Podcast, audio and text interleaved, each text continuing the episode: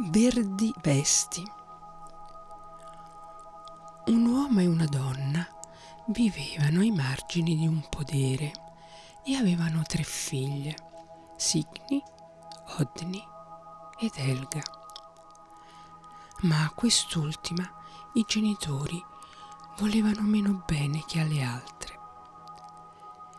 Le tre figlie avevano l'abitudine di andare a filare sedute sull'orlo di una parete rocciosa. Una volta a Elga cadde il fuso e allora Signi si arrabbiò e scaraventò la sorella giù dal precipizio. Elga atterrò sulla sabbia soffice e non si fece niente e quando si rialzò incontrò una donna in abiti verdi. Elga le domandò come si chiamava e quella rispose di chiamarsi Verdi Vesti. Poi Elga le chiese ospitalità per l'inverno e Verdi Vesti gliela diede che fosse disposta ad alloggiare nell'ovile e a essere buona e servizievole con chiunque vi entrasse. Quindi le portò della lana chiedendole di lavorarla durante l'inverno. La prima sera in cui Elga si occupò di mungere le mucche, andarono a trovarla dieci topi e dieci gatti. Lei offrì loro da bere tutto il latte che volevano, poi portò il resto a verdi vesti. Di giorno, invece, le si presentarono dieci uomini e dieci donne che si sedettero a lavorare insieme a lei. Le cose andarono in questo modo per tutto l'inverno, fino al primo giorno d'estate, quando Elga consegnò il lavoro.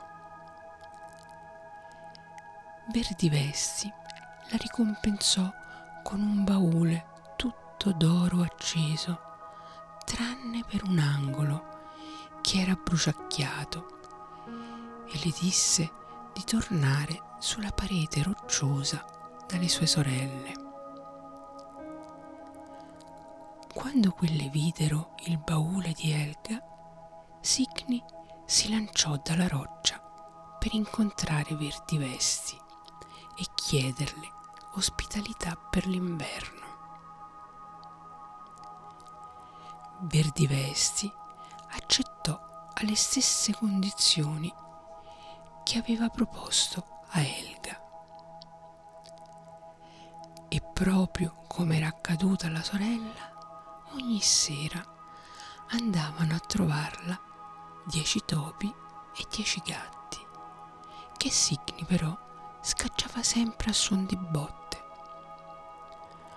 Ogni giorno arrivavano poi dieci uomini e dieci donne che rovesciavano olio di balena sulla lana, in modo che lei non potesse lavorarla.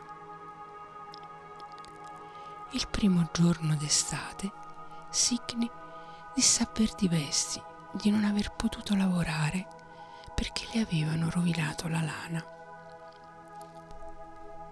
Verdivesti replicò che avrebbe fatto meglio a mostrarsi buona e servizievole con chi le si era presentato nella stalla, ma le diede comunque un baule d'oro acceso, dicendole di tornare dalle sue sorelle, cosa che lei fece. Poi toccò a Odni, che si comportò come sua sorella Signi.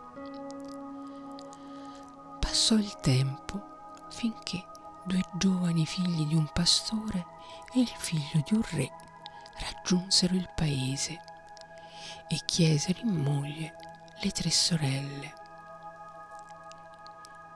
Il figlio del re prese Elga e quando lei aprì il suo baule vi trovò dentro sontuosi vesti da regina, mentre quando le sue sorelle aprirono i loro non vi trovarono nient'altro che rospi velenosi e cattiverie.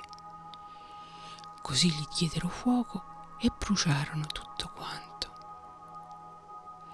Il figlio del re ed Elga lasciarono il paese a bordo di una nave e vissero per sempre felici e contenti.